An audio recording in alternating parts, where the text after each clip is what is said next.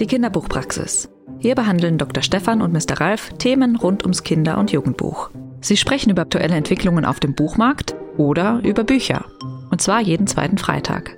Mr. Ralf, das ist Ralf Schweikert, Kritiker, Blogger und Vorsitzender des Arbeitskreises für Jugendliteratur. Über Jugendbücher streite ich gerne. Dr. Stefan, das ist Dr. Stefan Haug, Börsenblattredakteur und Juror bei vielen Jugendbuchpreisen. Bilderbücher sind das A und O. Als Sprechstundenhilfe sorgt Börsenblattredakteur Kai-Uwe Vogt für Ordnung im Praxisalltag. Ja, auf jetzt! Das Wartezimmer leert sich nicht von allein. Und jetzt? Willkommen in der Kinderbuchpraxis. Dr. Stefan, Mr. Ralf? Den Roald Dahl, die Mathilda, wo soll ich denn die jetzt hier einsortieren? Ei, unter D wie Dahl natürlich. Das, das ist hier die Neuübersetzung. Ach so, du Und- meinst jetzt, ja, ja, und Charlie und die Schokoladenfabrik, die ist in dem äh, zweiten Karton, der gerade äh, ähm, äh, Ach so. gestern gekommen ist. Das ist aber, Moment, das ist jetzt die, die, die, die deutsche, oder? Das ist die deutsche. Und dann wollte ich noch fragen, ob ich doch das Original bestellen soll bei Puffin Books und welche. Es gibt ja zwei. Irgendwie naja. die, die Oh. Light-Version und dann Oh, gibt's ganz schwer, ganz schwer.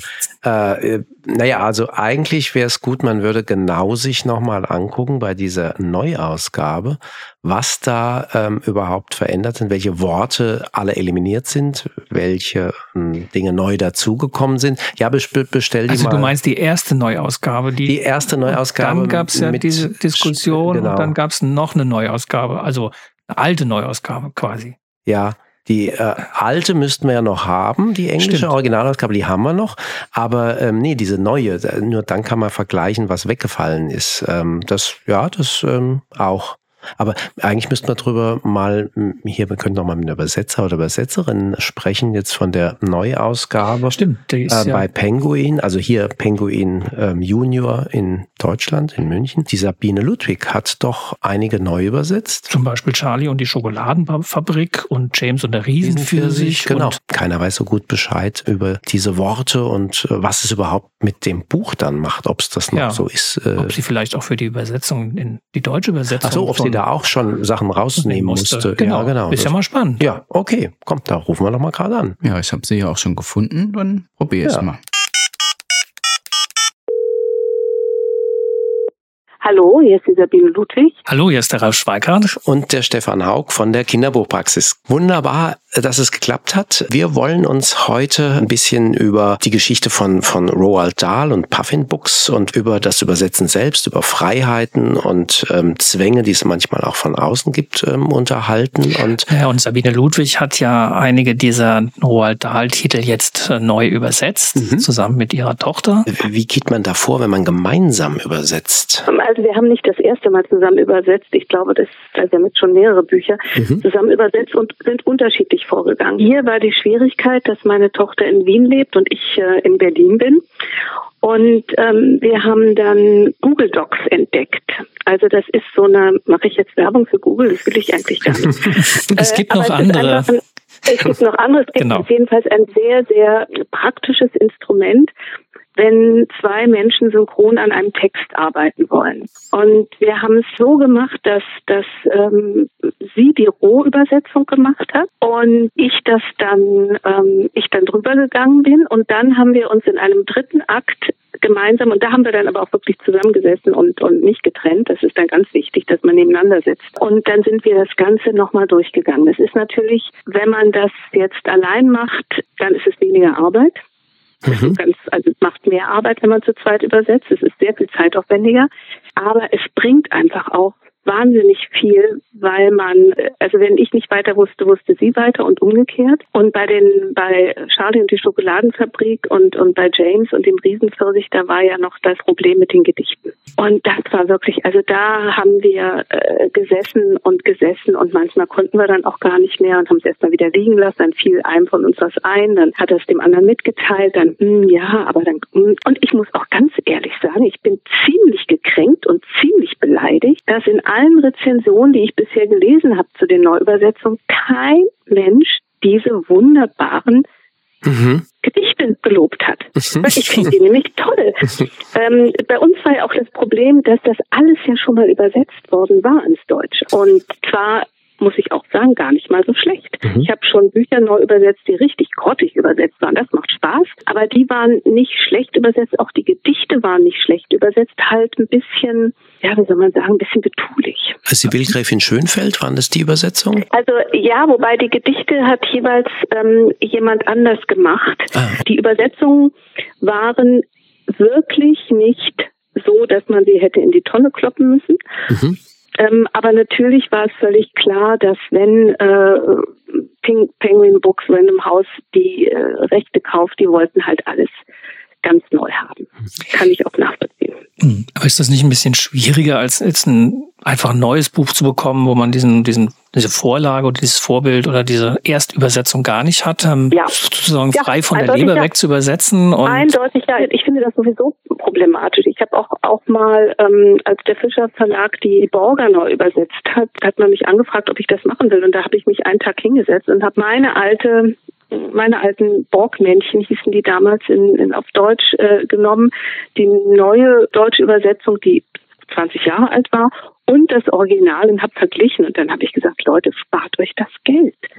Die Übersetzung, die ist vielleicht 20 Jahre alt, aber die ist absolut okay. Also es gibt sicher Gründe, Dinge neu zu übersetzen, aber ich bin oft auch so, was so die Weltliteratur betrifft, skeptisch mit diesen Neuübersetzungen. Nun habe ich ja selber, selber eine gemacht und ich muss auch sagen, ich, wir sind da auch sehr zufrieden damit, äh, wie das geworden ist. Aber es ist natürlich so viel schwieriger, weil man sich dann auch bemüht, sich also etwas nicht zu wiederholen, also neu, was Neues zu erfinden, was manchmal krampfig ist und nicht geht. An die Steinhöfe, mit dem habe ich mich auch ausgetauscht, der hat doch gesagt, Knüppelkuh kann man nicht besser übersetzen. Ja. Also bei Mathilda, das mhm. geht nicht. Mhm. Das ist so genial. Und ähm, gut, wir haben aus dem Augustus Glubsch, also Augustus Glub im Charlie in der Schokoladenfabrik, der immer auf Deutsch Augustus Glubsch heißt. Glubsch, mhm. Ja, Glubsch. Da haben wir den Augustus Wir gemacht, weil wir fanden, dass das einfach viel sinnvoller ist oder auch viel mehr zu dieser Person passt, weil er einfach so unglaublich gierig ist und alles in sich hineinstoppt. Er glubscht ja nicht. Also äh, mhm. äh, und, ist ja was mit den Augen. Und dieser, dieser Augustus in England war es jetzt so in dieser Neuausgabe, der dürfte eben nicht mehr fett also äh, sein, wie mhm. Roald Dahl beschrieben hat, sondern also Fett wurde generell eliminiert, Enorme. sondern nur noch riesig und ähm, mhm. die kleinen Männer, ähm, diese diese Oompa Loompa in der in der Schokoladenfabrik, ähm, waren noch nicht mehr die kleinen Männer, sondern sollten die kleinen Leute sein und auch das Wort weiblich wurde also ähm, ähm mhm. rausgestrichen mhm. und äh, Mothers and Fathers gibt's nicht mehr, sondern nur Parents and Family und, und so weiter und so weiter. Das, das haben Sie aber zum Glück, diese, diese Vorgaben oder diese Nein, Anregungen hatten Sie nicht. Nein, ich bin da auch wirklich, wirklich richtig, richtig dankbar. Es war überhaupt kein Thema und diese ganze Diskussion ist ja jetzt auch erst aufgekommen. Ich bin auch sehr froh, dass die jetzt erst aufgekommen ist, sonst weiß ich nicht, äh, wir uns davon hätten beeinflussen lassen. Ich glaube nicht. Bei James und der Riesenpfirsich, da gibt es halt die Wolkenmänner, die sind in, in England jetzt auch nur noch Wolkenmenschen, mhm. was völliger Schwachsinn ist, weil da auch dezidiert auf die Frauen dieser Wolkenmänner eingegangen wird, die da eben vor den vor diesen Schneehäusern sitzen und und und und Schnee Bälle braten und die Kinder auch. Ähm, ich weiß nicht, wie die das dann gelöst haben. Es interessiert mich ehrlich gesagt auch nicht. Ich finde es ähm, ja hochgradig überflüssig. Aber ist das nicht ein Zeichen von einer besonderen Sensibilität, die jetzt gerade insgesamt die Kinder- und Jugendliteratur erfasst hat, dass bei vielen Dingen ja, man sich hinterfragen muss, was man, darf man das so übersetzen oder darf man das auch so schreiben? Und das ist jetzt, sagen wir mal, die Speerspitze dessen, wie man in ein Werk eingreift. Ich habe die Schere inzwischen im Kopf. Ich habe wirklich eine Schere im Kopf und überlege, oh Gott, darfst du das jetzt schreiben? Als Autorin. Mhm. Als Autorin. Mhm. Und ich sage auch etwas, ich bin ehrlich gesagt froh, dass ich schon so alt bin. Ich möchte heute nicht nochmal anfangen, Kinderbücher zu schreiben.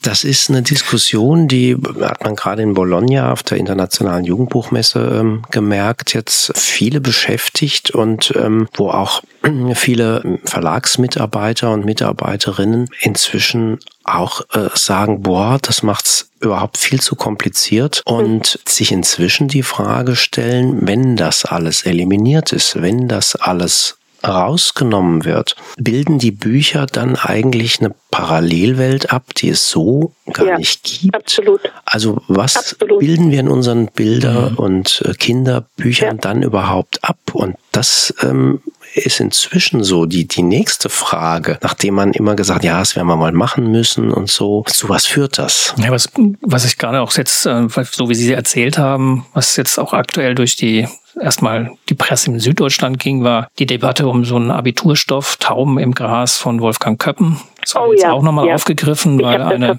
ja. ja. weil eine Lehrerin da jetzt auch eine Petition einreicht, dass dieser, dieser Titel aus dem Abiturstoff mhm. rausgenommen wird, weil da das mhm. N-Wort auch auf fast jeder Seite vorkommt. Und ich jetzt auch so ein bisschen auch in ihrer Schilderung sehe, naja, das spielt in den 50ern, in den 50er. Das ist auch dort geschrieben. Das ist äh, ein Abbild dieser Zeit. Und also, was wir halt mit dieser Diskussion natürlich hervorrufen, ist, dass wir Geschichte nicht mehr so darstellen, wie sie eigentlich erlebt worden ist, sondern dass wir die Geschichte jetzt auch durch diesen Filter drehen. Und das natürlich ja. schwierig ist, wenn man jetzt im Nachhinein anfängt, Titel aus unterschiedlichen Zeiten auf so eine Jetztzeit umzuschreiben.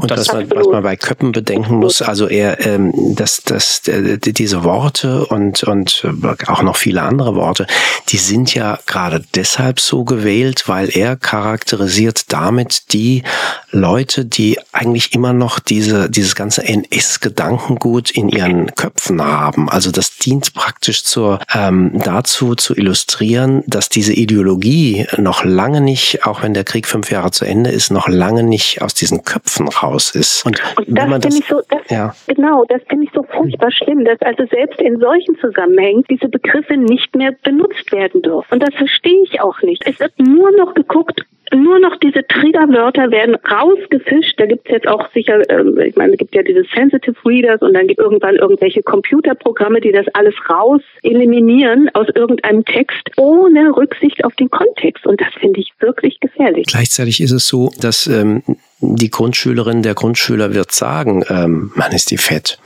Wobei Mann ist ja vielleicht auch schon wieder Sie, falsch. Ich, mein, ja, ich meine, ist fett. Naja, ich meine, wenn man jetzt sich auf Schulhöfen, ich bin ja nun seit über 30 Jahren, mache ich Lesungen in Schulen.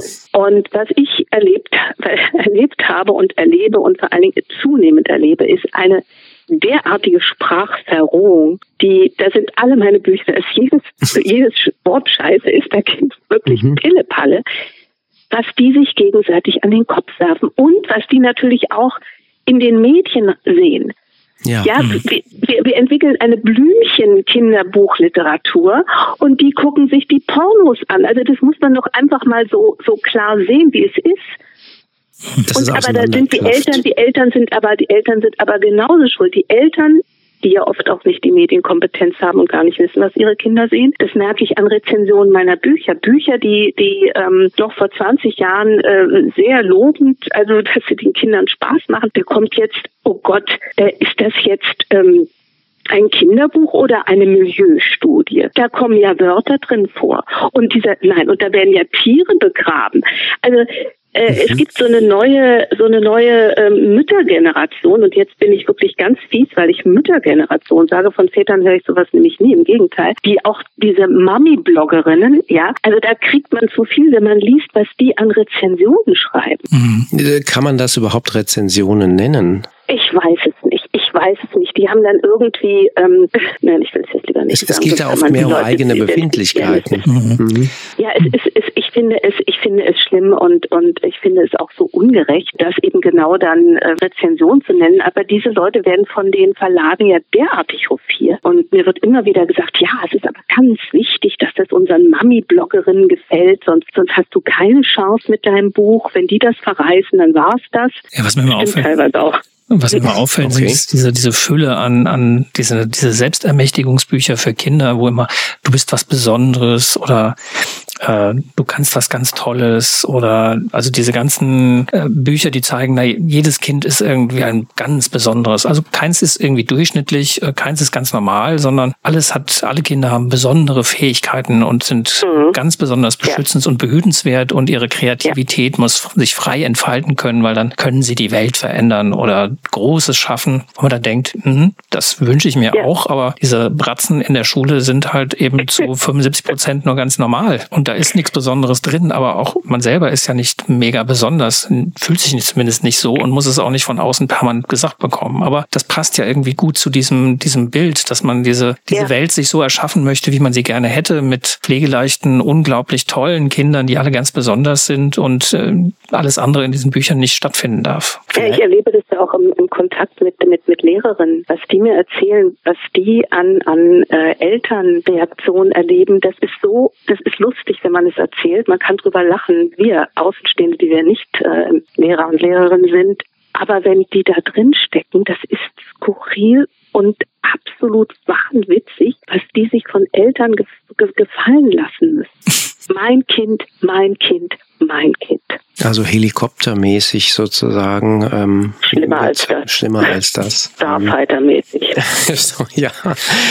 Ähm, es ist ja ähm, in England so gewesen, dass ähm, nachdem, ich glaube, der Telegraph war es, ähm, die das sozusagen als erste hatten. Und dann ging es aber durch die Presse eben mit Roald Dahl, was alles verändert wurde, dass auch Klärungen dazugefügt wurden, nicht nur also eliminiert, sondern Texte auch ergänzt und so wie Ralf das eben gesagt hat, im erklärenden Sinne. Perücken tragen auch Menschen, die mhm. und so, also immer mehr ähm, dazu, was jetzt Roald Dahl ist tot. Man weiß es nicht, ähm, ob er das gemacht hätte oder nicht. Aber herausgekommen ist ja ein komplett anderer Dahl ähm, als der subversive ähm, den man so kennt. Dann wurde jetzt nach dem Aufschrei kam, oh, ähm, wir machen jetzt eine Neuausgabe, die ist, übernimmt alles so, wie es früher war. Also man kriegt sozusagen den Ursprungsdahl kann man auch kaufen. Ähm, sind ja offenbar so Bewegungen, wo ähm, man den Eindruck hat, der Verlag reagiert auf der einen Seite so und dann gibt es eine öffentliche Meinung und dann wupp,